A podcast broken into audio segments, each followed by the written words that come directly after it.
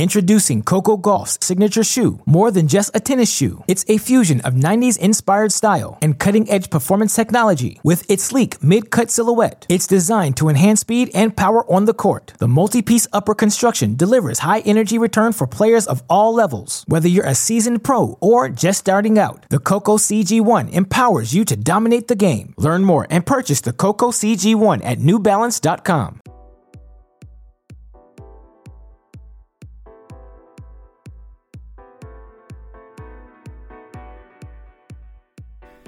Welcome to Hey, great shot. This is the Great Shot Podcast, a Cracked Racquets and Tennis Channel Podcast Network production. My name is Alex Gruskin. Crazy to say this, folks.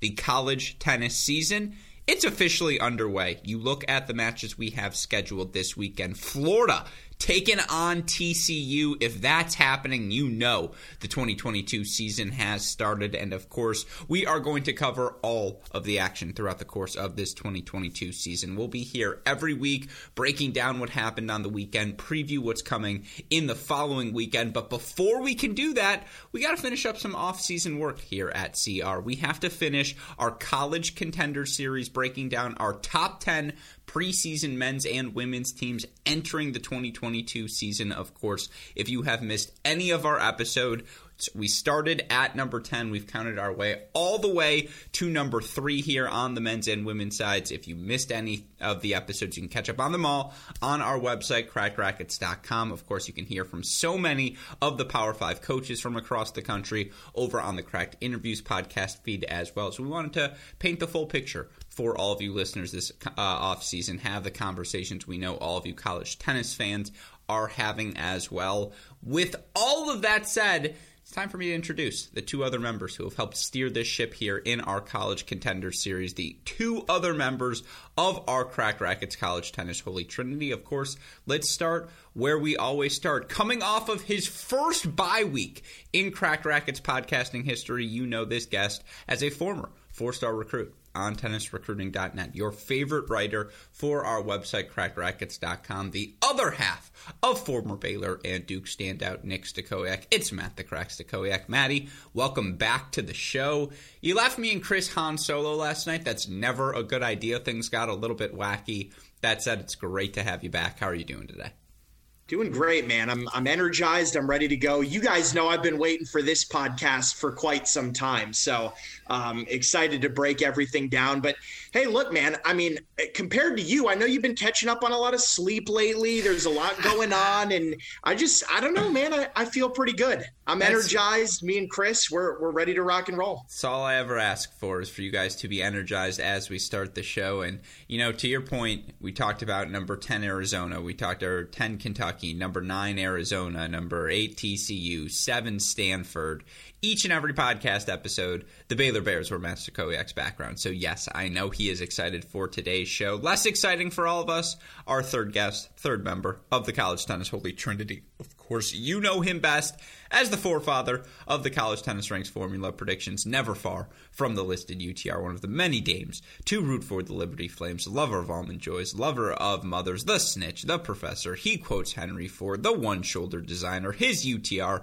is lower than a five, a post prime Greg Maddux. It's our friend, Chris Halioris. Oh, I forgot to say, he played college baseball. Our friend, Chris Halioris. Chris, hey, great shot. Welcome back to the show. How are you doing today? I'm doing great. I mean, I wish I could say that, you know, between the two of us, either one of us had as good as an excuse for a bye week as Maddie, but, you know, he's more energized than us for sure. Yeah. The good news is he will never listen to the podcast we did yesterday, and so he will never know how much we ripped on him throughout the course of that hour, hour 15 minutes. Uh, it was a fun show. If you missed Chris and I talk about who we think the next top 100 collegians will be in the ATP singles rankings, you can hear that here on the Great Shot podcast feed. You can find the link on our website, crackedracquets.com. Of course, before we get to business today, gentlemen, breaking down a fascinating team in number three Baylor, I have my opening tangent for you. and it's that college tennis is back. Of course, last weekend we had a hidden dual down in Miami that saw Texas take on Georgia. This weekend, as I mentioned, F- uh, TCU, excuse me, taking on Florida. Florida also traveling down to Texas on Sunday to take on the Longhorns. Again, whether we like it or not, college tennis is here, folks, and there's action happening across the nation. Some of it in the hidden dual format, others out in our faces. I want to start with you, Maddie. Not sure how closely you follow Georgia Texas. Was notable that once again Eliot Spizzirri did not play throughout the course of the weekend. Coach Berque mentioned it in our Cracked Interviews podcast with him. He's been battling injuries all fall long. He anticipates he'll get Spizzirri back soon.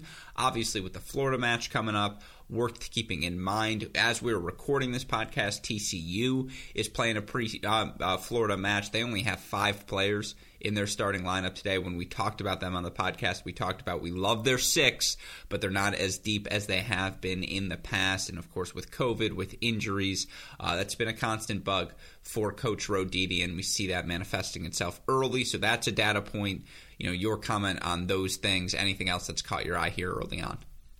Yeah, man. I mean, we're we're jumping right into it. You know what I mm-hmm. mean? It, I, I always feel like back in the day, you know, I say back in the day, I feel like, you know, 10 years ago or whatever, the season would kind of start in January and we'd have a lot of those cupcake matches where, you know, the top 10 teams or whatever weren't always playing each other in January. But now it seems like every year all of these, you know, upper echelon schools are scheduling each other early prior to the national indoors, um, you know, to get some good early matches in there. And yeah, just some things that caught my eye. You mentioned Georgia and Texas. No Spizzirri, but Trent Bryde was there for Georgia. He was able to take out Micah Braswell. I had my eye on that one. Interesting of note there.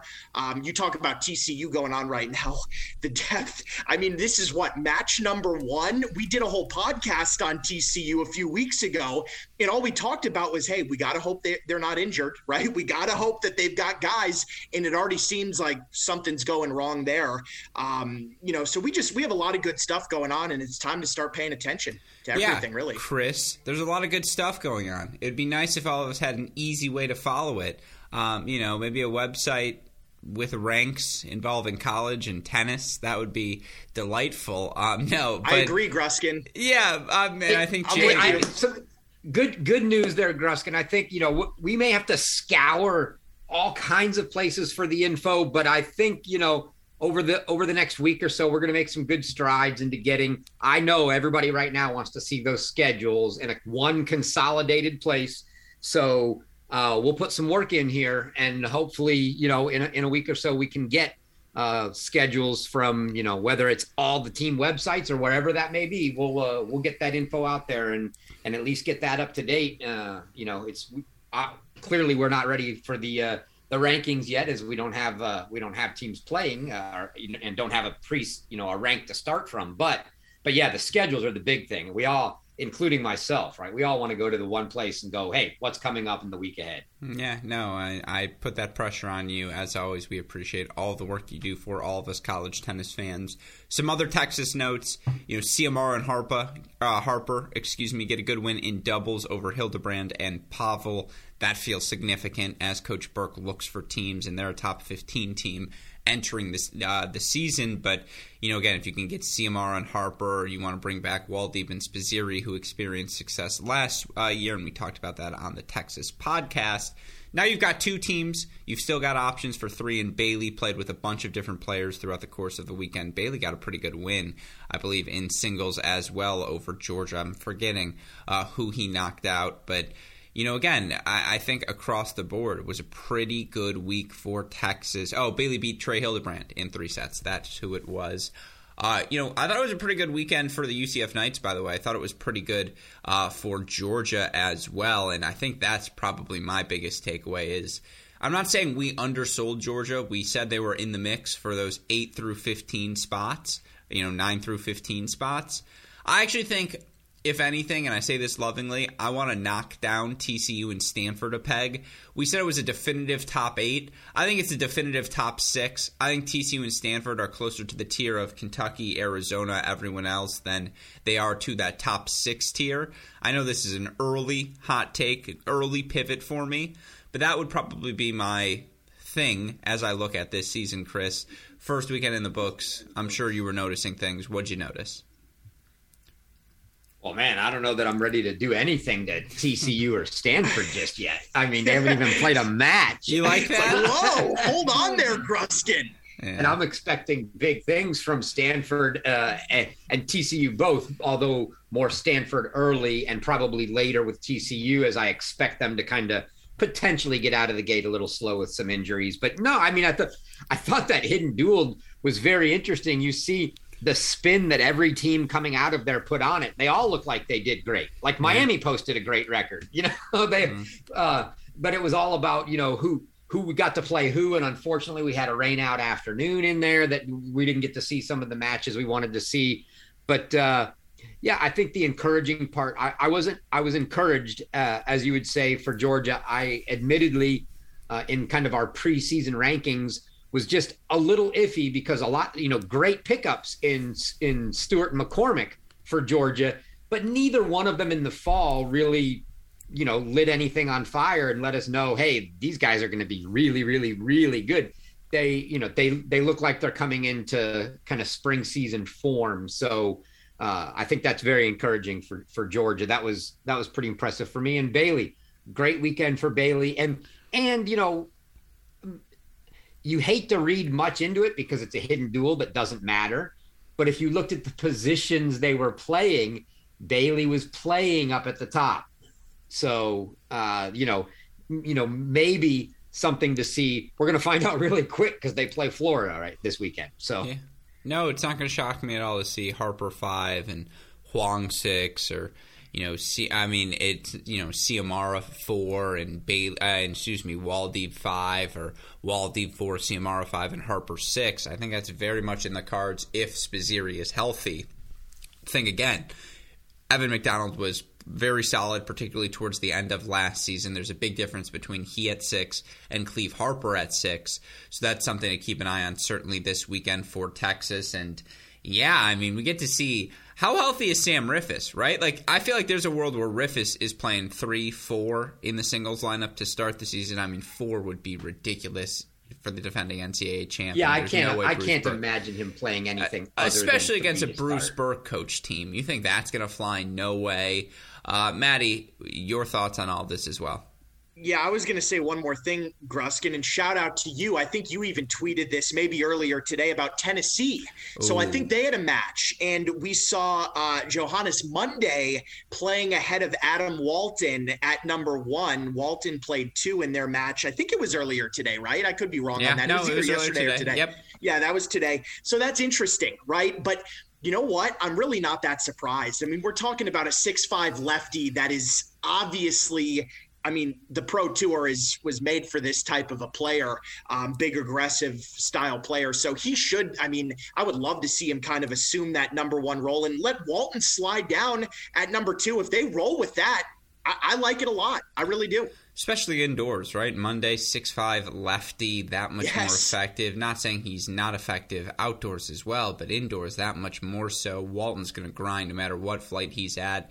You bring up Tennessee Chris, this is a question directed for you, but also a statement for me. And it's not reporting, but you talk to enough coaches to a T, Chris, they question Blaise Bicknell's eligibility here this spring. And let's be clear, why is that eligibility being questioned? This is something I'm sure we'll talk about in our Tennessee episode. And spoiler alert, they're in our top two. We think that highly of the Volunteers this year.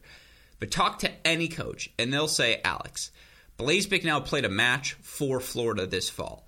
If you play a match in the fall, you cannot play for a new team in the spring. Now, it was one match. And again, I know the Tennessee coaches were damn sure he would be eligible come this spring. But Chris, he wasn't in the lineup in the two matches seen today, and that could just be an issue of, you know, we don't need him today. We'll play him more when things matter later on. Or is there a problem brewing for the volunteers? This is obviously something I'll ask them when we have them on the Cracked Interviews podcast, but what are you hearing? Yeah, I don't know. I, I, like you, right? We we talked to the coaches. The coaches were dead up confident. There is no problem at all. He'll be eligible. Haven't really talked to, about it since. And then we see him not in the lineup today. That's the first, you know, that's the first thing I've seen really since those talks. So you know, now did they need him? No, but it's but but everybody else either. Yeah, but everybody else an was injury. there. That I can tell you. Prada's just still working his way back. He played the hidden dual, I think, last weekend. Okay. So yeah, I I don't know. I, it's definitely something that we need to look into and keep an eye on uh, because that I mean that's going to be obviously that played a factor in everybody's uh, views on on them coming into the year with with that big addition. So uh, so definitely something we've got to look into. But are you hearing the same pushback from other coaches, the non Tennessee oh, ones? Absolutely. I mean, from day one, I got yeah. that from people like, there's no way he can be eligible. He played a match. And I, you know, and that's what went to the Tennessee folks and said, look, I'm being told that because he played a match for them, they even asked him point blank, he won't be on. They said, nope, not a problem. Yeah. So who did he uh, play? Uh, you know, what event was this? Like first weekend for Florida, some well, invitational. Like that, yeah, they had that that Gator Invitational or yeah. whatever it was. He he and Goodger both played because it was but it was the opportunity for the two guys that didn't lose a match last year to lose their first match of the year, right? And they both played. Yeah. It's fascinating. And again, we will talk about it with the coaches. Look, even without Bicknell, Wallner, Harper, Angel, Connor, they've got options at the bottom of their lineup, and you feel pretty good with rolling with a four of Monday, uh, Walton, Hudd, and Prada. But if you throw Bicknell in that mix, Mitsui in that mix as well, the freshman, yeah. I mean, it's a new ball game with that six. And so, again, something for us to monitor as we look towards the season. Last one for both of you, and I know, and Jay and I talk about this in the lead into the number two uh, Texas women's podcast. But what are your thoughts on the Alexa Noel transfer?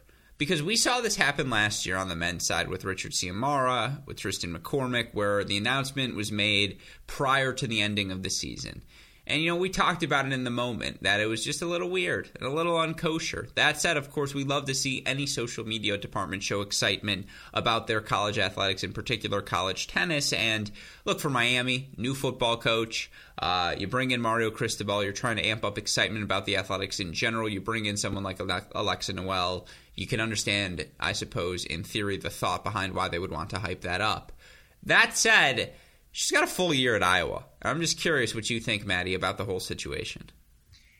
I mean, it's one of those things. I think it's it's an individual type of situation. Everybody's going to have some different thoughts on this and how they would want to approach it.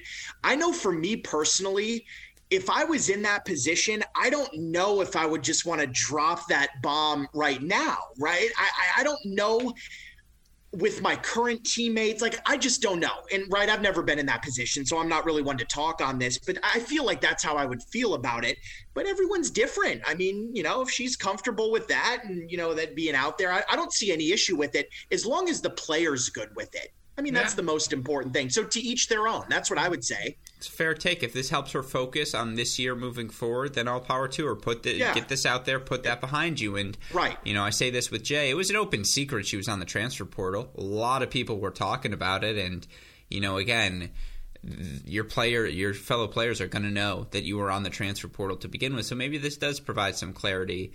It is a little weird though, Chris.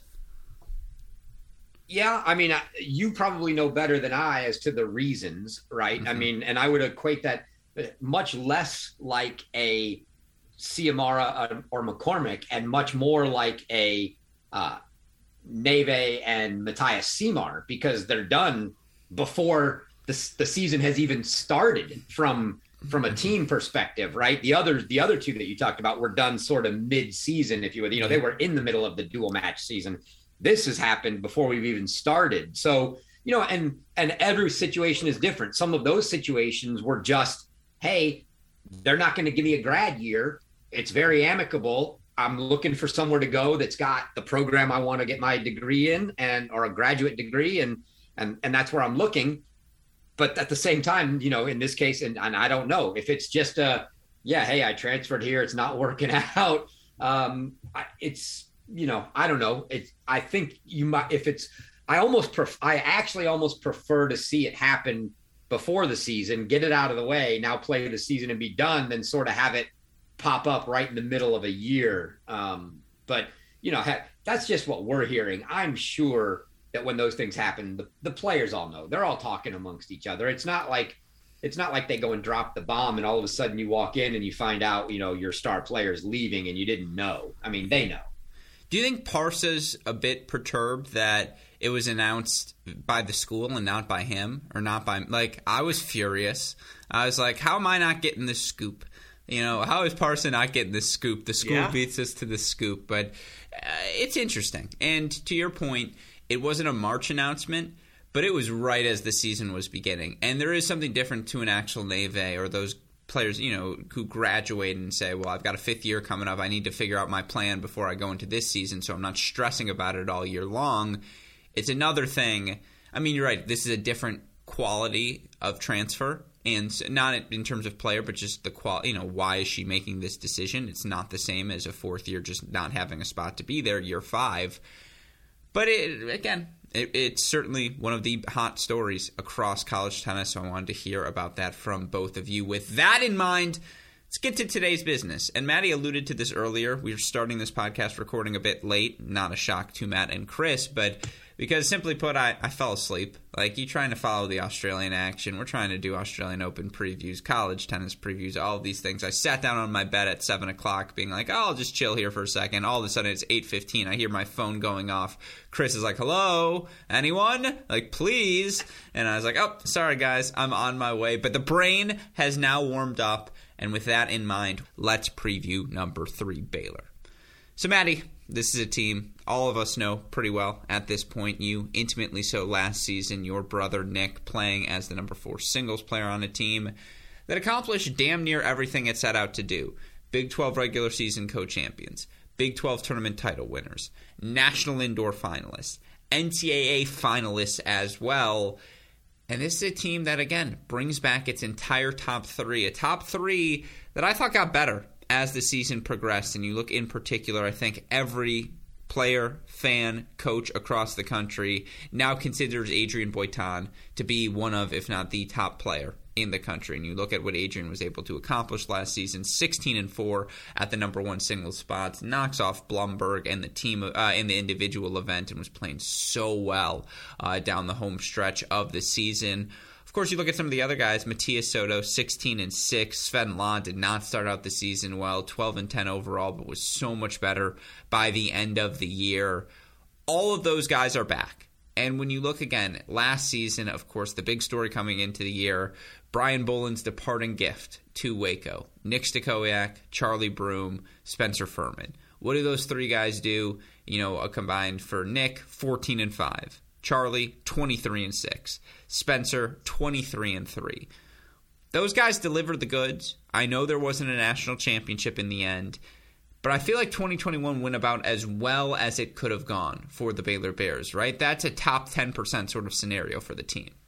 Oh, for sure, man. I mean, it was a very, very special season. I mean, it, one of the best seasons in program history. I mean, there it, has got to be right. I mean, if you look what look at what they accomplished, that's definitely one of their better seasons ever. I know they won the title in 2004, obviously, but or 2005. Four, I think. Um, but no, I mean, they're bringing that core back. Those top three guys, Gruskin, like you mentioned, they're all All Americans. I mean, we know they're some of the best players in the country. Um, but when you come off a season like that, right, it's going to be interesting because now, you know, I don't want to say the expectations are there or whatever, but I mean, it's it's a long road to get all the way to the end like that. I mean, I know these guys really grinded. They put in a lot of work on that journey, um, and it's a whole bunch of effort. So now they're going to have to get up for it again and, and try to repeat that. I think they can do it because, like you said, they bring back a core of, of guys that are as good as anybody in the country. And then, of course, Coach Woodson, as he always does, he's going to reload. You know, it's not a rebuild. You lose guys, he reloads. So um, this team's ready to win right away again. We've all gotten to know Coach Woodson pretty well over the past couple of months and years, but let's be clear.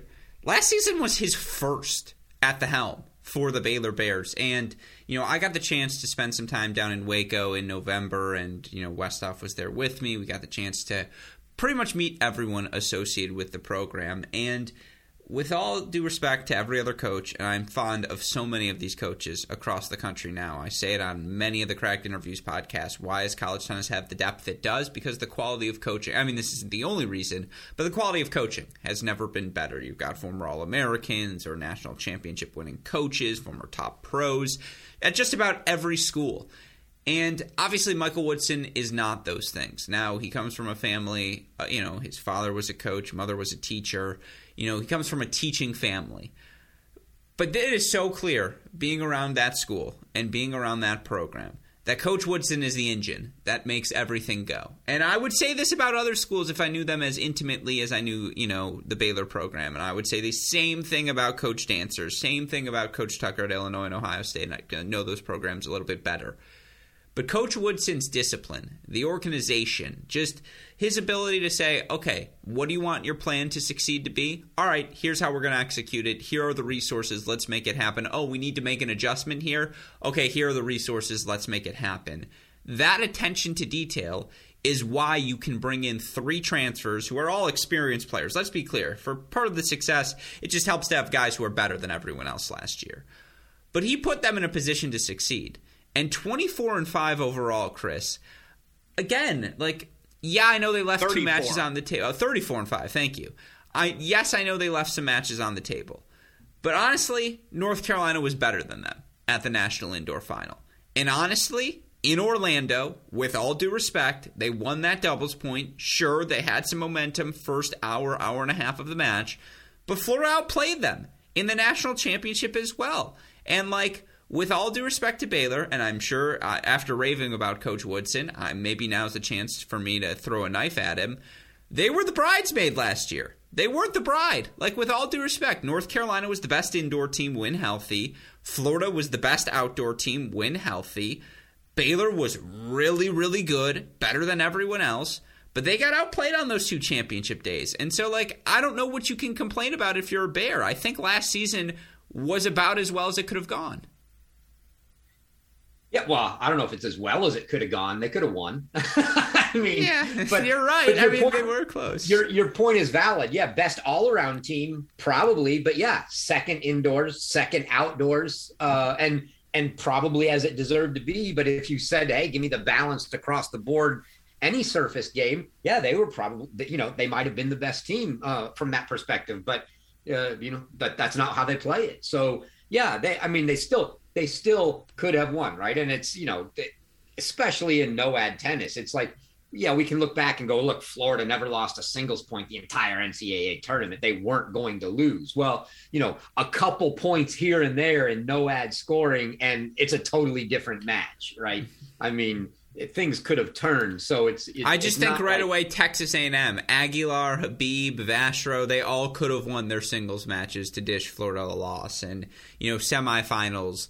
Yeah, they end up winning that match pretty comfortably over Texas, but you know Spizzirri was fighting at one. There were good matchups everywhere across the board. You're right. In hindsight, Florida clearly looks like they were the best team.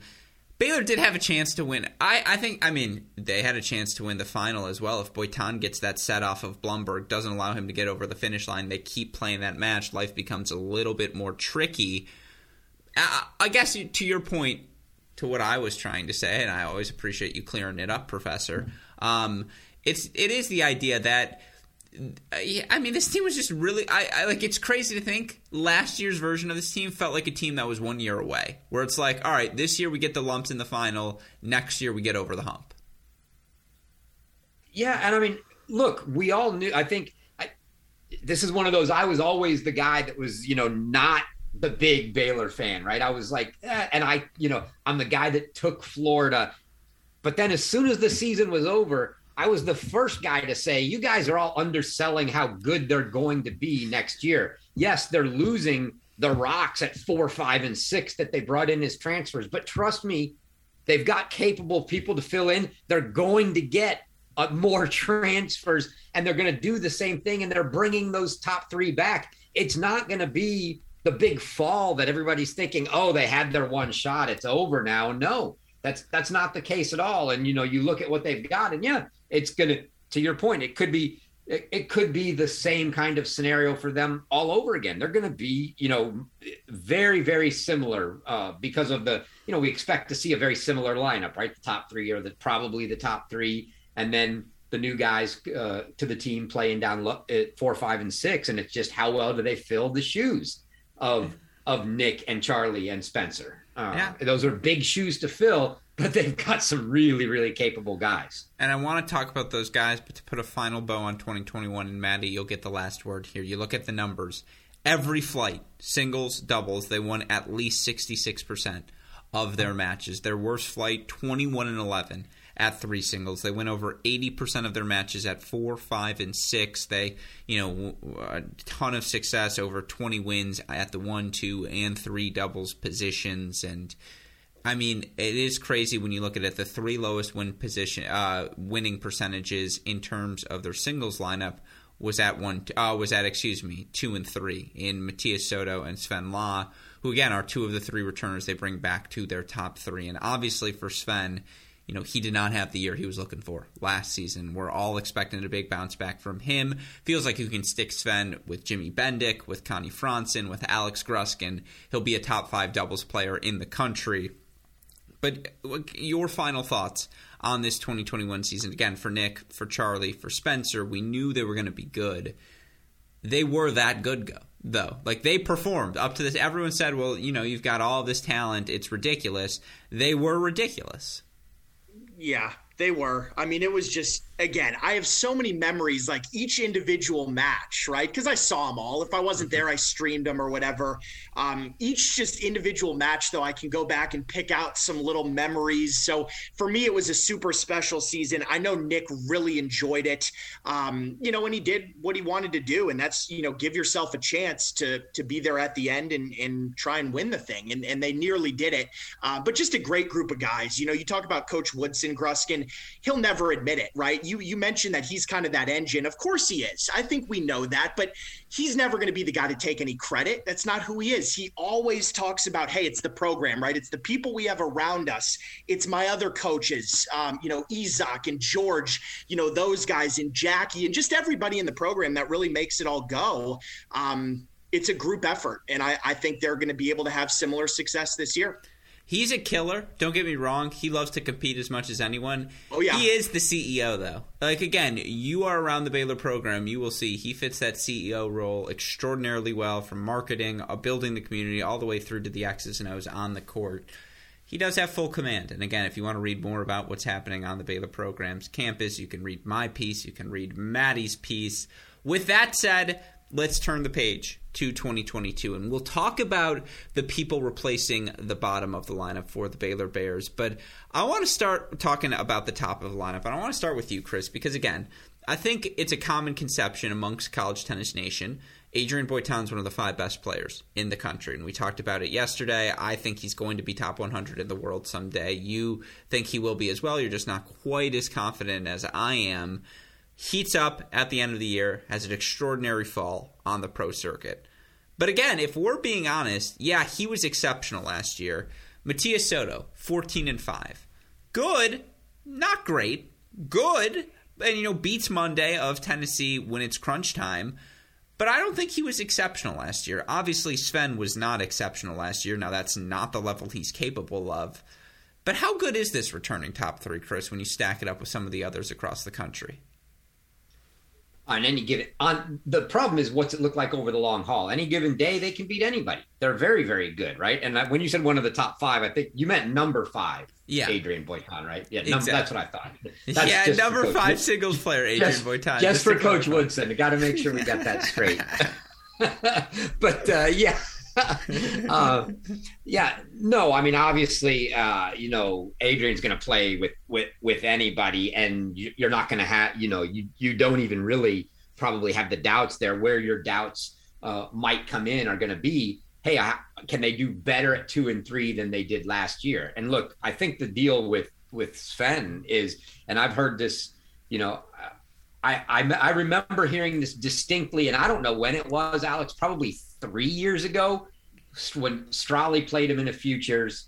Uh, you know, over in Croatia or you know Bosnia, Serbia, somewhere, and he, you know, and I and I didn't even really know much about Sven at the time, and he comes back and he tells me, he says, "Look," and I think Strahli beat him, but he said, "If the kid tries, he's amazing, right?" But he doesn't always, you know, he's not always there, right? There's got to be something. There's got to be something in it for him, and it, so it's maybe not going to always be the best, and and maybe that's just a mental a mental battle for him. And it's probably a lot more mental than it is anything else. He's got all the talent in the world.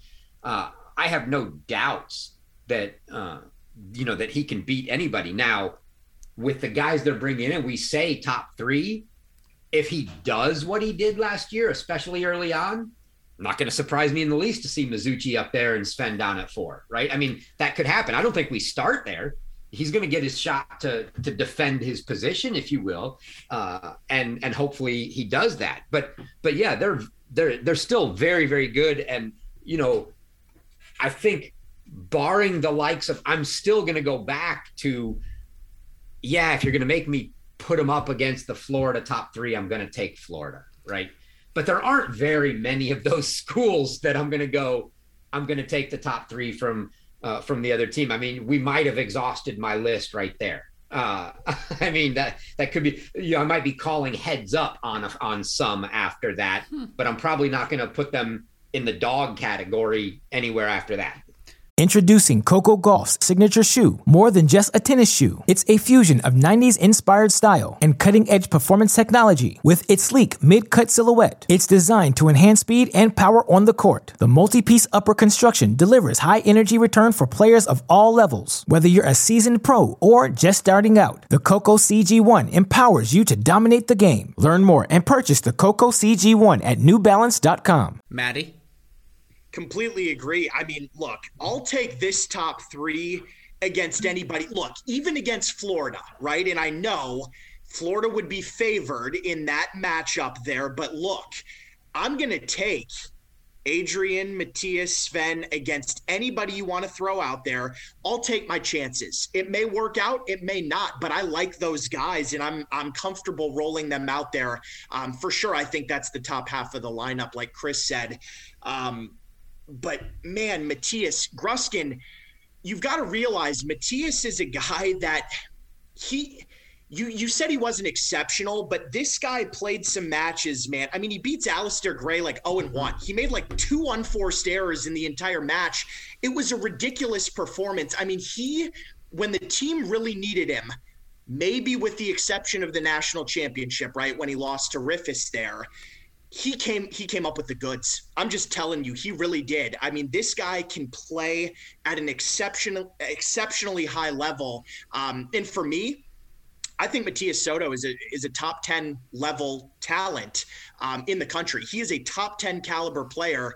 There's no question about it. I think he can easily do as well as he did last year, if not have a bit of a better year. And Sven's going to have a better year. I'm just telling you that right now. Last year, I don't know everything that happened, but um, I'm confident that he can he can get it right because I saw him in Orlando and it was unbelievable. I have never believed you less than when you say, I don't know everything that happened. You're just saying, I don't want to say everything that's happened, but here's the answer of why Sven will be better. Um, no, I mean, here's what I meant when I said he wasn't exceptional. It wasn't, you know, 15 and 5 isn't lock. It's not, all right, we're winning two, we got to find three more, right? Now, he can be that player. I agree with you. And I think this year, you know older member of the team the burden's that much more important particularly early in the season where a there's some unexperienced opponents across the country but b you know again there are other guys at the bottom of the lineup who just haven't been Baylor Bears for that long and they're going to turn to Matthias and see well how does this guy compete? Can I follow him here on the court? I think he can be better is what I'm trying to say and you know he didn't play much this fall was injured and you know coming off of different things 2 and 1 overall but to your point Sven was 6 and 2 here in the fall. That is a big step forward for uh, the Bears, and obviously Boitan successful on the pro circuit as well. The reason I bring up the top three is I don't think they were as good as they could have been last year. And I think they will be even better this season. And that's one reason to think this Baylor team can be better than last year's iteration is A, all the top 3 players are better versions of themselves entering 2022. B, you look at the depth on this team And Maddie, I want to go to you first here because you just know some of these guys better than Chris and I do at this point. But obviously, let's start with some of the returners. Finn Bass, back in line. He has had a good fall. You look for Finn here. Uh, I believe, you know, it says two and two in singles, but I know he played some pro circuit uh, matches, had success at the futures level, had success on the doubles court as well. He's looking to be a bigger contributor this season. Of course, you talk about the transfers they bring in. Jacob Brumm coming in. That's an experienced hand at five, six singles if you need him coming in from Cal. Of course, you bring in Juan Pablo Who has had success at during his tenure at UCF. He's now in the roster as well. Of course, Tadeusz Paroulek coming over from TCU. We know Teddy can be good in the Big 12. We know Teddy can be a good bottom of the roster option. And again, the biggest luxury coach Woodson has is the top three is back. So once again, what are you asking these transfers to do? Have success at four, five, six singles. They're all experienced players as well. Of course, don't want to exclude uh, Cole Gromley coming over from Georgia Tech. He's a guy who's had some success. Of course, you look at the freshmen they bring in, the big name Marco Miladinovic, uh, who they bring in at the end of the recruiting period, former top junior in the world, now joining the team again. All you're asking from him as a freshman, can you be a bottom three singles lineup contributor? Couple other new faces in the mix as well, but again, right off the top of your head, Maddie, Bass, Brumm, Mazzuchi, Miladinovic, Paroulek. Five pretty clear cut options, all to fill those four through six single spots. Your thoughts on the depth this year? Is it better than last season's depth? And what do you think about four, five, and six? How it shakes out? Well, again, going back to last year, right? We can't forget about our guys. How about Ryan Dickey, man, and Connie our Franson? Yeah. I mean, these guys were still around, and when they played, they won. I mean, I don't, I don't think either one of those guys, when they got in the lineup, they didn't lose a match. Dickey, I don't think Connie, Connie, lost a dual match in singles his last like three seasons or something crazy like That's that. That's what I'm saying. That's what yeah. I'm saying. So I don't know if like again the depth last year was almost absurd. It was kind of stupid. This year, it's close to that. I mean, again, you just rattled off all those guys. One guy that I do want to talk about for a second, though, is Finn Bass. You bring him up, Gruskin. This guy, I think, is going to be a major contributor. I really do. He is going to be a doubles stalwart. I'll tell you that right now. He's going to play at the top of the Dubs lineup, I think, with Sven Lah. I'm almost sure of it. And he should. He, he's earned it. He's really stepped up, and he was clutch last year some of those big postseason matchups, when he was playing with Charlie, they really came through when it was big time. So him and Charlie were the best doubles pairing of any of the doubles duos we saw in the NCAA tournament. I mean, they were outstanding. Yeah. And I, I don't see any reason why Finn's going to slow down. And in singles, I think he really can contribute in singles. He had that pro success. I mean, he has cranked his game up a notch. I think he's rededicated himself and he wants to make a bigger impact. He can do it. I know he's probably listening to this and um, he's got an opportunity. And I'm very high on Finn Bass. That's my guy. I, I want him to uh, to get in there and show people what he can do because he's super talented. And then, you know, again, it's going to be a transfer thing. Mazzuchi and, and Paroulek and Bro and, you know, for me, Gruskin, the key is Marco, though. I haven't talked to Coach Woodson about this, but the question that I'm wondering, and you guys probably are too, how good really is Marco? Like, is he going to come in and be able to play four? right? Like right behind Sven he that good, or is this guy going to be maybe fighting to play six, or is he even out of the lineup at number seven?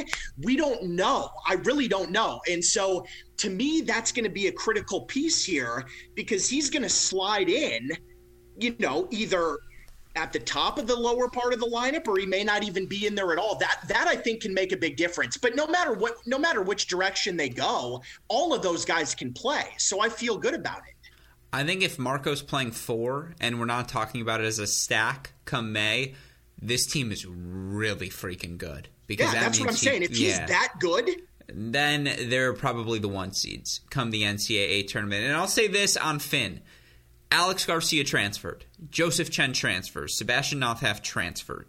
Those guys could have stayed and continued to fight for playing time. They wanted to go find a closer thing to a sure thing. And guess what? You can understand that decision. But you can also understand Finn Bass's decision to stay because he wants to compete and be amongst the best. You know, he talked about it. Brumm talked about it so clearly. They think the facilities, the opportunities for training offered at Baylor, simply put, are just better than you're going to find everywhere else. And hopefully that training pays dividends. Again, it's crowded at the bottom of the lineup. Mazzuchi was pretty damn good at UCF throughout the course of his playing time. And, you know, it's interesting, Chris, because all these guys are good, but they fit the typecast much more of four, five, six singles than the guys who came in last season, right? Broom was playing one for Dartmouth, was playing it well.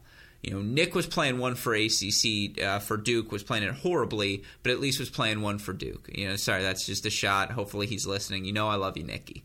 Spencer was always excellent. He continues to be excellent. He will always continue, you know, will always be excellent in my mind. You knew whomever was going to be at six of that those three, like lock, just lock them in right now. Do you feel when you look at all the transfers coming in, do you look at any of them as locks? the way those three guys are? And what do you make of the bottom of Baylor's lineup? Mazzuchi's a lock. There's no way he's not playing. Mm-hmm. I mean, to me, that that's a lock. I I want to say he plays four.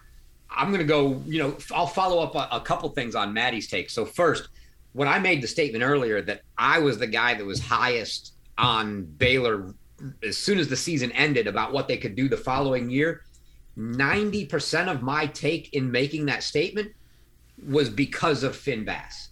I mean, what we saw out of him, uh, you know, both just when in not getting to play a lot, but then saw him in doubles. We, you know, I was sitting just a couple spots down from Maddie for that NCAA final, and you know, he's right on that line. I don't oh, particularly, yeah. I don't particularly care for guys that are overly cocky and overly arrogant, but he is right on that perfect line to me of a guy that's just super confident in himself has a ton of fun playing and makes and and makes you uncomfortable with the way he acts at the same time. You know, to me it's like like Draxl's just over the edge for me. It's it's too much. Finn is that perfect line and I just I loved watching him play and I knew I mean I just knew he was not getting to play because of the three guys they brought in but he could have easily stepped in and put filled in Spencer's shoes, and I think probably put up the same record that Spencer did playing in that spot. So I have no doubts about it. Now, now the problem becomes you bring in Mazzuchi, who I feel like, uh, you know, in bringing him in, that he's a lock to be in the lineup. I think Paroulek, barring the Paroulek we saw early in the year for TCU, is a lock to be in the lineup. And now I'm down to, well, to start the year, there's no doubt in my mind it's Finn Bass. You got to give the guy the nod. He's been there. You're not going to bring in a January commit freshman and just go day one. Hey, you're in, and Finn, you're sitting again. I don't think you do that just out of out of sheer respect for Finn. Um, but he's going to have to obviously earn his spot to stay in the lineup and Coach Woodson's going to get to see what Marco can do. If Marco's clearly the you know at a level where he needs to be in the lineup, he's going to find a way to put him in the lineup. But I don't think he's going to start there. And and so I think when when we start the season, we're going to see, like Maddie said, I think we'll see Marco as being the seventh guy while he gets to get evaluated and figure out whether he's there. And Finn gets to prove that he belongs. I mean, look, guys, Blaise Bicknell did not lose a singles match last uh-huh. year, period, for Florida at number four. The last tournament Finn Bass played this this fall, a futures in November, he beat Blaise. Okay, so we're not talking about a guy that's like, oh, I'm not sure, can he play? No, he beat the best number four in the country. Yeah, uh, and so, and you get the luxury of saying, hey, you can play six on day one there's no doubt that's what I do. Yeah, and again, when you look at this like team. It. No, they've got a ton of options for sure, and Coach Woodson has put together the sort of schedule where he will have opportunities to experiment kickoff weekend beyond that as well. It is an interesting fall though, and you know the pro circuit numbers aren't baked into this in college matches, and again, I'm sure Coach Woodson takes it all with a grain of salt.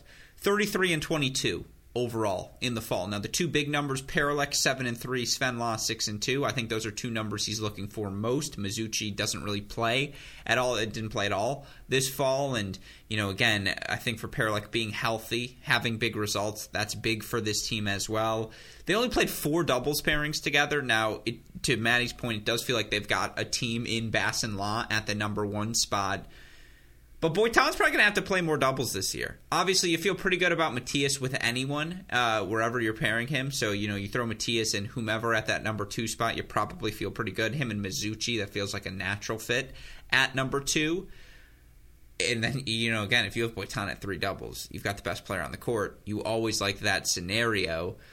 But there are some unknowns about this lineup, just given the lack of continuity in it. And it's always interesting to see a team work through those lineup issues, particularly when, again, you look at the Baylor schedule, there's no rest in it, Maddie. Obviously, they've got, you know, doubleheader this Saturday, SMU Monday, Nebraska Thursday, but they're rocking and rolling a bunch of matches before the national indoors. They play Texas before the national indoors. After that, they're playing Virginia at home. They get, you know, Illinois in Champaign. They're making an Arizona trip. They're playing Michigan, TCU in a non conference battle it's a loaded schedule. So with that in mind, talk to me about the singles lineup you expect to see. Do you expect to see changes throughout the course of the year?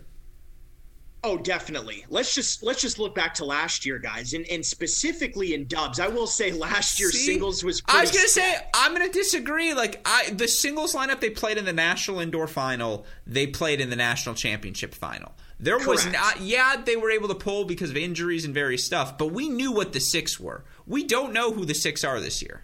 You're right. I totally agree. And I meant more dubs, Gruskin. Remember sure. all the dubs pairings that we saw? I mean, Nick played with Spencer and he played with Adrian, and then he ends up playing with Matthias. And, you know, Charlie and Matthias played, and then it was Charlie and Finn. And, you know, so the dubs was really getting mixed up. And I do think we're going to see that again.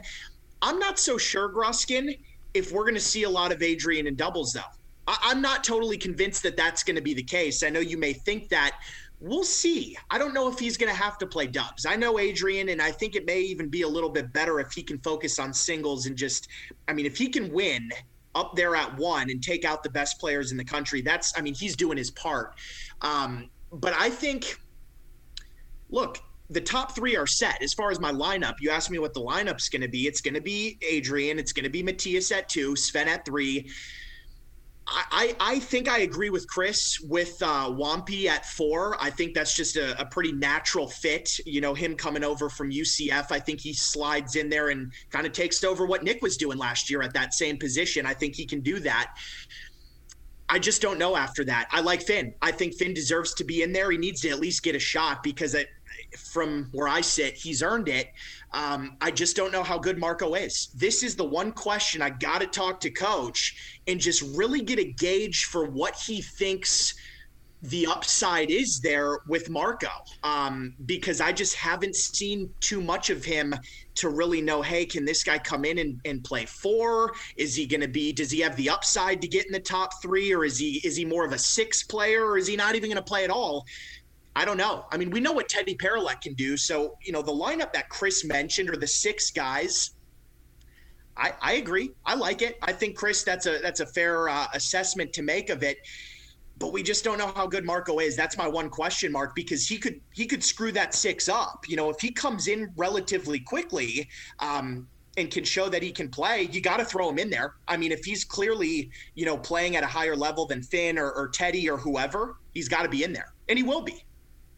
Chris? Yeah, I mean, I think I, I I gave my six. The problem I have is I don't know that we'll necessarily see that as a steady lineup for the first month of the season because, in all honesty, I don't think Baylor gets a match really until they play Texas, Texas. in February, right? Yeah. Even through kickoff weekend, right? I mean, kickoff weekend they're going to get William and Mary, and then they're either going to get Miami or Clemson. None of those teams should challenge Baylor. So they're going to have free now. Now they will still throw for sure in the championship match at home. They're going to throw their best lineup out there and not take any chances, but they're going to have a lot of opportunities to let different guys play. But I think I, am right there with, with Maddie. We, you know, the top three. Yeah, I think it's it's it's. We see Boitan, we see Soto, we see Lah, we We see Mazzuchi at four. We I think we see Teddy at five. I mean, if we get any likeness of the Teddy that absolutely beat the snot out of Kyle Seelig in NCAA's, if that's the Teddy that they've got, then he's playing and and he's in there, you know, at four or five. Uh, and then I think we see Finn Bass at six. Marco, you know, the same thing. The issue I have with all the January commits is they don't know what the heck college tennis is, especially the foreigners, right? They don't know what it's about. They don't really know what they're getting themselves into. It, over and above the team aspect, it's the oh now you know I used to go out and I would hit with my you know with my coach or whatever, but I wasn't as serious about my conditioning as as I have to be when I get to college. I get to college and find out, oh my gosh, these guys are like incredible shape. You know, I can go back to the Nunos and likes mm-hmm. of the mm-hmm. world that show up, and they're like, um, I'm going to be last place and hold dragging all you guys down on the sprints. And you know, from from my friends in Serbia that tell me, you know, Marco may not be the, you know, he may not be coming in as the top fit guy in the world, so he's probably going to have some adjustments there as well. It's just it's natural because that's not the environment they've been in. So I think it it's going to be very natural for him to just have to get work his way into the college game and find a spot in the lineup and prove he deserves to be there. So I yeah, I very much like Finn at six. Are you telling me you have sources in Serbia now, Chris?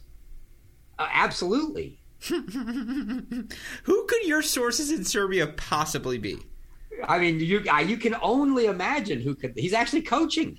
What uh, are you? Are you on the train? Are you the one leaking? I talked to Dusan Lajović's plumber, who talked to Djokovic's dad, who talked no. to Djokovic. This yeah, comes from know. Cracked Racquets contributor Chris Halioris. Do I have to be ready to see that in the next issue of L'Equipe? I, definitely not. Definitely not getting into any of that. I could care less about uh, about any of that. Okay, that's fair. Um, no, what, right. what I do want to know is how these Serbians managed to not make it to Mississippi State. So you know, that's that was my only concern. So I have to get the scoop on all of the guys that come over.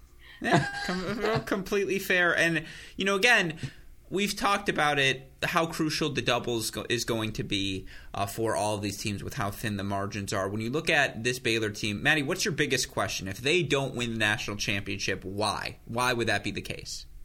I think the reason why would be the depth isn't as good as it was last year, right? We we see a step back from all of those stats, right? From Nick, Charlie, Spencer, Connie, you know, Dickey, we see a step back, and those guys in the lower part of the lineup don't perform up to that standard and again, doubles is a big question mark. It was a big question mark last year. I was really curious to see what coach was going to do with last year's doubles lineup. And, you know, we saw how it ended up shaking out, but it took a little while.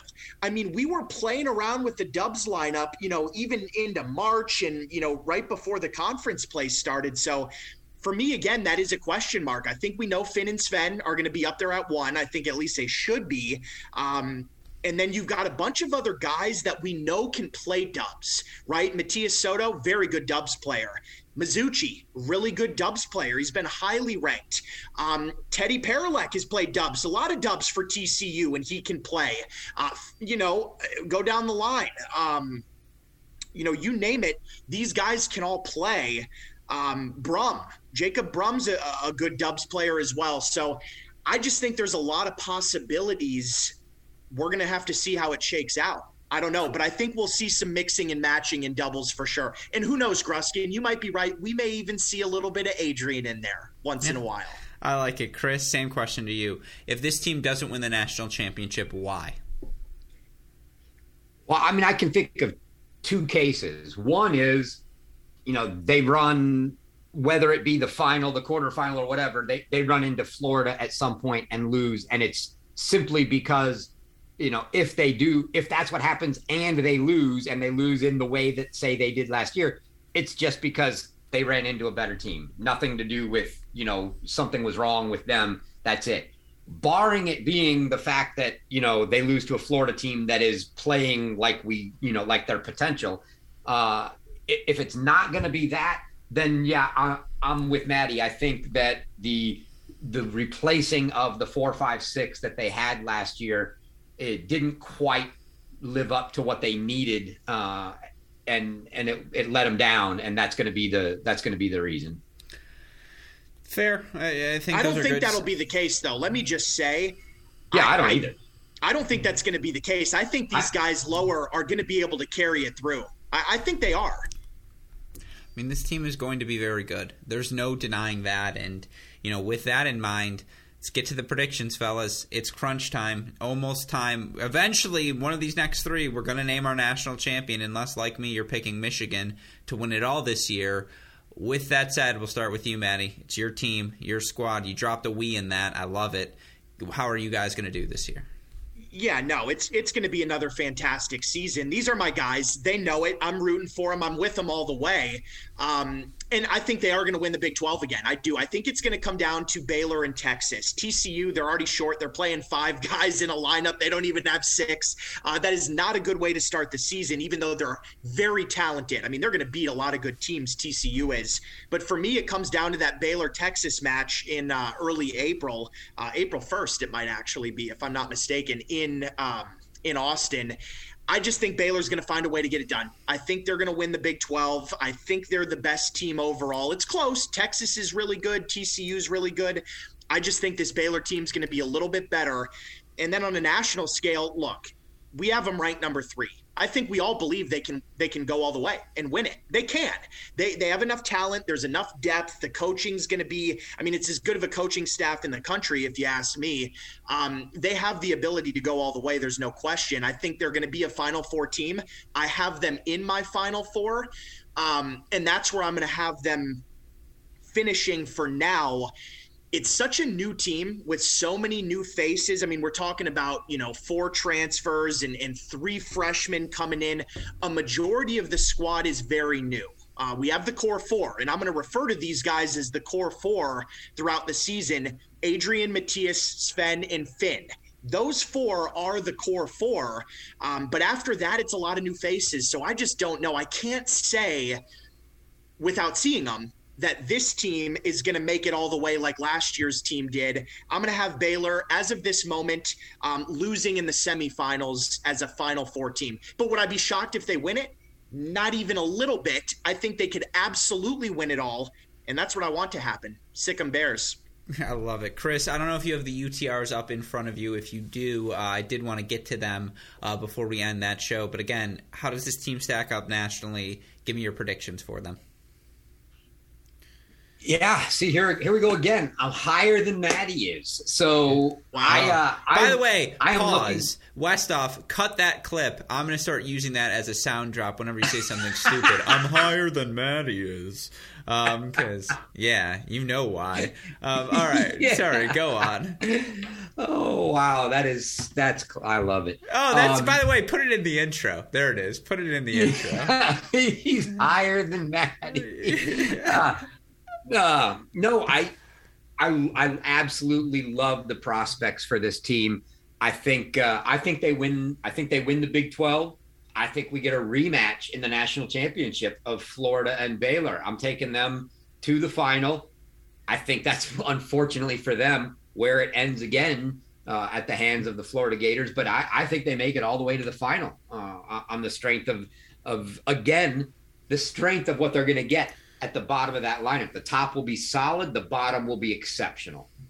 So, and again, I want eh, if you can give me the national UTR where this team stacks up with Florida, Tennessee, etc. But you know, I let you guys talk about the takes.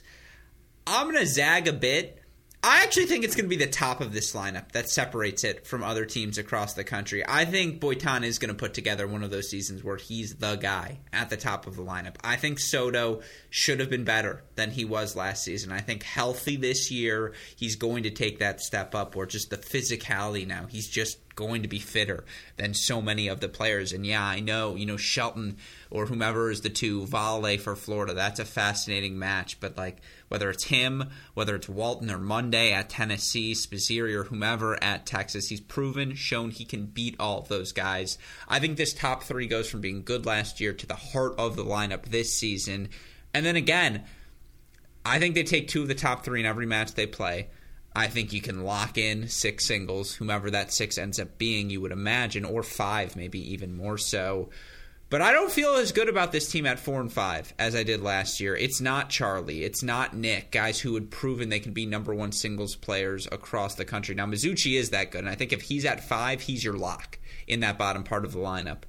But I think doubles is going to be this important to that uh, this team, and I think they're going to be very good at doubles. I do think they're going to slide Boitan at three doubles by the end of the season. I just think his presence there is a helpful thing. How big he freaking hits that forehand Soto might be the best doubles player on the team, as good as Sven Lah is. Like they have two options that they're going to split up. Mazzuchi's been a top thirty guy in doubles before, and just they can find a serve for Soto to play with. Or you know, again, I, I think if it's Finn Bass and Sven Lah one, and Mizuchi and Soto at two, again, Boitan and whomever. Give uh, give Muzza or I forget his name. I'm blanking here. Ethan some reps at that three doubles. You feel fine no matter what. Um, that to me is what will separate this team come May. Is they've got a top three now, Lah, Soto, Boitan, who have seen it all, who have won at that level, and I think that's how this team gets back to the NCAA final. Now, do I think this team wins the championship? I do not. And sadly, I agree with Chris. I think Florida knocks them off. Sorry for the spoiler alert, folks, but I do. I just like Florida, I've seen it from Florida. I know they can win, and I think that's why it's the safe pick, certainly, but I think it's the correct pick. And I do think, you know, again, this team beats Texas because I think this team's a little deeper than Texas is. And I just think over the course of the regular season, that depth absolutely matters. Now, I'll say this I like Texas's six better than I like Baylor six. If everyone's healthy at the end of the year, again, I like the top three of Baylor a little bit more, but one through six, when you can have Cleeve Harper at six and, you know, again, uh, Ciamarra at five and Woldeab at four, if Pierre Bailey's clicking the way we talked about at the beginning, that that is a again Ciamarra at five is like having Charlie Broom at five, and so that to me is a formula I've seen replicated. That said, I think this team's again going to be really good during the regular season. I think they're going to ride that experience at the national indoors. I think they ride that experience at the NCAA tournament. It's funny because just so you listeners know, probably our biggest debate debate in doing these preseason rankings. I'm just going to say it. Sorry, buddy. Chris had Baylor at number one. And then he goes, Well, actually, I moved them because I thought you were going to have them at number one, Gruskin. And I said, That's funny, Chris. I moved them because I knew you were going to have them at number one because I knew you were going to think that I thought that they were number one. Um, and that's when we started all yelling at each other and things spiraled out of control. But this team is that good. And they've got eight guys who you can feel very comfortable about filling in throughout the course. Again, if the worst case scenario we haven't talked about it is Jacob Brumm at six singles, don't you feel pretty good with Jacob Brumm that profile at the number six singles position? You do feel pretty good. And so this team has options at the bottom of the lineup. I think they're a little worse there definitely better at the top. I think the doubles point could be just as good as it was last year. Although, you know, I hope Nick texts me and says, "Gruskin, you always tell me how bad I am at doubles. Do you know how good I am at doubles?" I'm like, "Please, you suck at doubles." Um, no, he's very good at doubles, and him and Spencer were a top five co- team in the country, and like. You know, Connie was really good at doubles and was not afraid of anything on the court. And yet, for some reason, I just see this team making the finals. Like, again, We'll get into Tennessee next week. I have this team as a finalist. I have this team's depth separating it in the Big 12. I do think Texas's upside is a little higher, but I think the Baylor uh, floor is a little bit higher, and I think they're more likely to hit their upside than Texas. So I'll take the Bears to make the final. But again, a bridesmaid, not a bride. Final words to you two. We'll start with you, Maddie, and then Chris, give me the UTRs afterwards it's interesting that both of you guys have Baylor one round further than I do. You know, it's just early, right? I mean, I've got them as a Final Four team, but you would think I'd be the one, you know, saying, "Oh, they're sure. the, they're going to win it and they're going to make the finals." I I could easily see, and I thought about it. You know, what if we get a rematch? What if it is Florida Baylor again, back to back years? I mean, I'd love to see it. I'll sign me up for that all day. It's just the two teams that we haven't talked about yet, I don't know, man. I just have really good feelings about both of those teams. And I, I don't know. It just seems like it's a little more known. Like, I just want to see these these Baylor guys get on the court together, see how it all gels, because I I'm gonna know what it's supposed to look like. Um, I'm I'm excited, man. This team's gonna be really good, and I'm excited for another ride. Are you telling me you want to see if this team stays together? Stays together? That's something you want to learn from them? oh, they're definitely going to do that. Yeah, exactly. All right, Chris, final word goes to you. Yeah, I'm I'm excited to have a year where I'm the guy that's high on Baylor and, you know, Woodson doesn't get to just, you know, hmm. slide into my DMs with all my trash about him all the time. So, you know, just, well, what would be fantastic is if they're not good this year, and then he blames you, and he goes, "Chris, never again can you root for the Baylor Bears. In fact, I'm never going to send you any gear." That would be very apropos. Yeah, yeah. I'm still waiting on that gear, Coach Woodson. By the way, so uh, yeah. So you asked uh, you asked UTR's Gruskin. They are actually uh, listed as seventh, but I'm gonna say I'm gonna I'm gonna put an asterisk on that and say actually sixth because Wake Forest is still listed two, still showing Henry Squire on the roster, which we know uh, is now official. He's not coming back. Uh, so once we take him out, that bumps them down. Uh, but UTR wise, I mean, Florida is a full point ahead of the field. Uh, and then you got uh, a, a, pretty tight field after that. Ohio State is actually uh, two at an 81 6. Texas, Tennessee, TCU, Baylor, Stanford, Virginia, all within like a couple tenths of a point each other in that order. So so they're right there, uh, you know, in, in that mix af- effectively after Florida and Ohio State uh, in terms of UTR wise. Uh, but yeah, I'm super excited to see uh, to see this team this year. Two final thoughts. One on Baylor. A, I said this earlier, but you know the people who say, "Well, it's just transfers," and that that that well is going to dry up eventually. That's just not the case. Like it's going to be freshmen, it's going to be Americans, it's going to be all of these different players coming in to play for this Baylor program. They're here to stay. If you go to the campus, you see the investment they're putting in you see it across Baylor Athletics. Again, immensely grateful for the opportunity to go down there, but I highly suggest you go read our work at Cracked Racquets because if you want to know how they're doing what they're doing, we talk about it there. B, I'm really hoping Wake Forest is good this year because the idea of Maddie coming on this show and excitingly talking about Tachi and Maroney, like there's no way that's not going to go well, right? And there's just like no way that doesn't go well. And so like that's why I was excited to see them higher in the coaches poll. I whiffed on them so badly last year. I would like to not whiff on them as badly this year. Um, but yeah, with all that said, Maddie, you look like you got something else. No, that's it, man. We'll uh, we'll see what Wake can do. Uh, I am excited to see that team play, but hey, man, you know where you know where I stand. Sick 'em Bears all the way. I like it, Chris. Ah, uh, that's it for me, man. All right. Well, with that said, then, as always, if you want to learn more about the Baylor Bears, check out our website, crackedracquets.com. You can read from Maddie, myself. You can go hear from Coach Michael Woodson as soon as we get him on the Cracked Interviews podcast feed. Of course, you can see more about this team on our Cracked Racquets YouTube channel as well. If you've missed any of the episodes in our College Contender series, catch up on them all on our website, crackedracquets.com. Of course, if you need the more immediate updates on everything happening across the tennis world, and how could you not? The Djokovic drama continuing to unfold in Australia. You know it's crazy when I've been asked to do five TV hits in a week. That's how you know they're really, again, at that back bench looking for people to fill some time slots. Uh, but if you want to catch up on that, you want to catch up on the action actually happening on court in Australia, start getting prepared for the Australian Open, which also freaking begins next week. You can do all of that on our website, crackedracquets.com. Of course, immediate updates again Twitter, Instagram, Facebook, YouTube. We are at Cracked Racquets. You want to message me directly, I am at Great Shot Pod. Like, rate, subscribe, review to this show, the Mini Break Cracked Interviews podcast, and our YouTube channel to ensure you don't miss out on anything. Of course, a shout out as always to our super producer, Daniel Westoff, for the of an job he does day in, day out. With all that said, for my fantastic co-hosts, Matt Stachowiak, Chris Hallior, super producer Daniel Westoff, and all of us here at both Cracked Racquets and the Tennis Channel Podcast Network. I'm your host, Alex Gruskin. Gentlemen, what do we tell our listeners? Hey. Hey. Great shot. Great shot. And we will see you all for episode, the penultimate episode. Take care, everyone.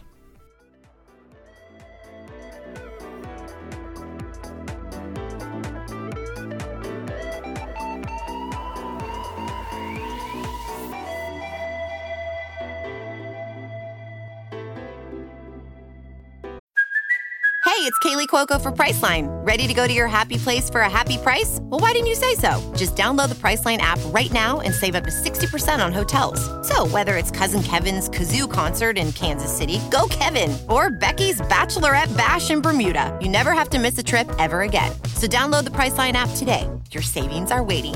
Go to your happy place for a happy price. Go to your happy price, Priceline.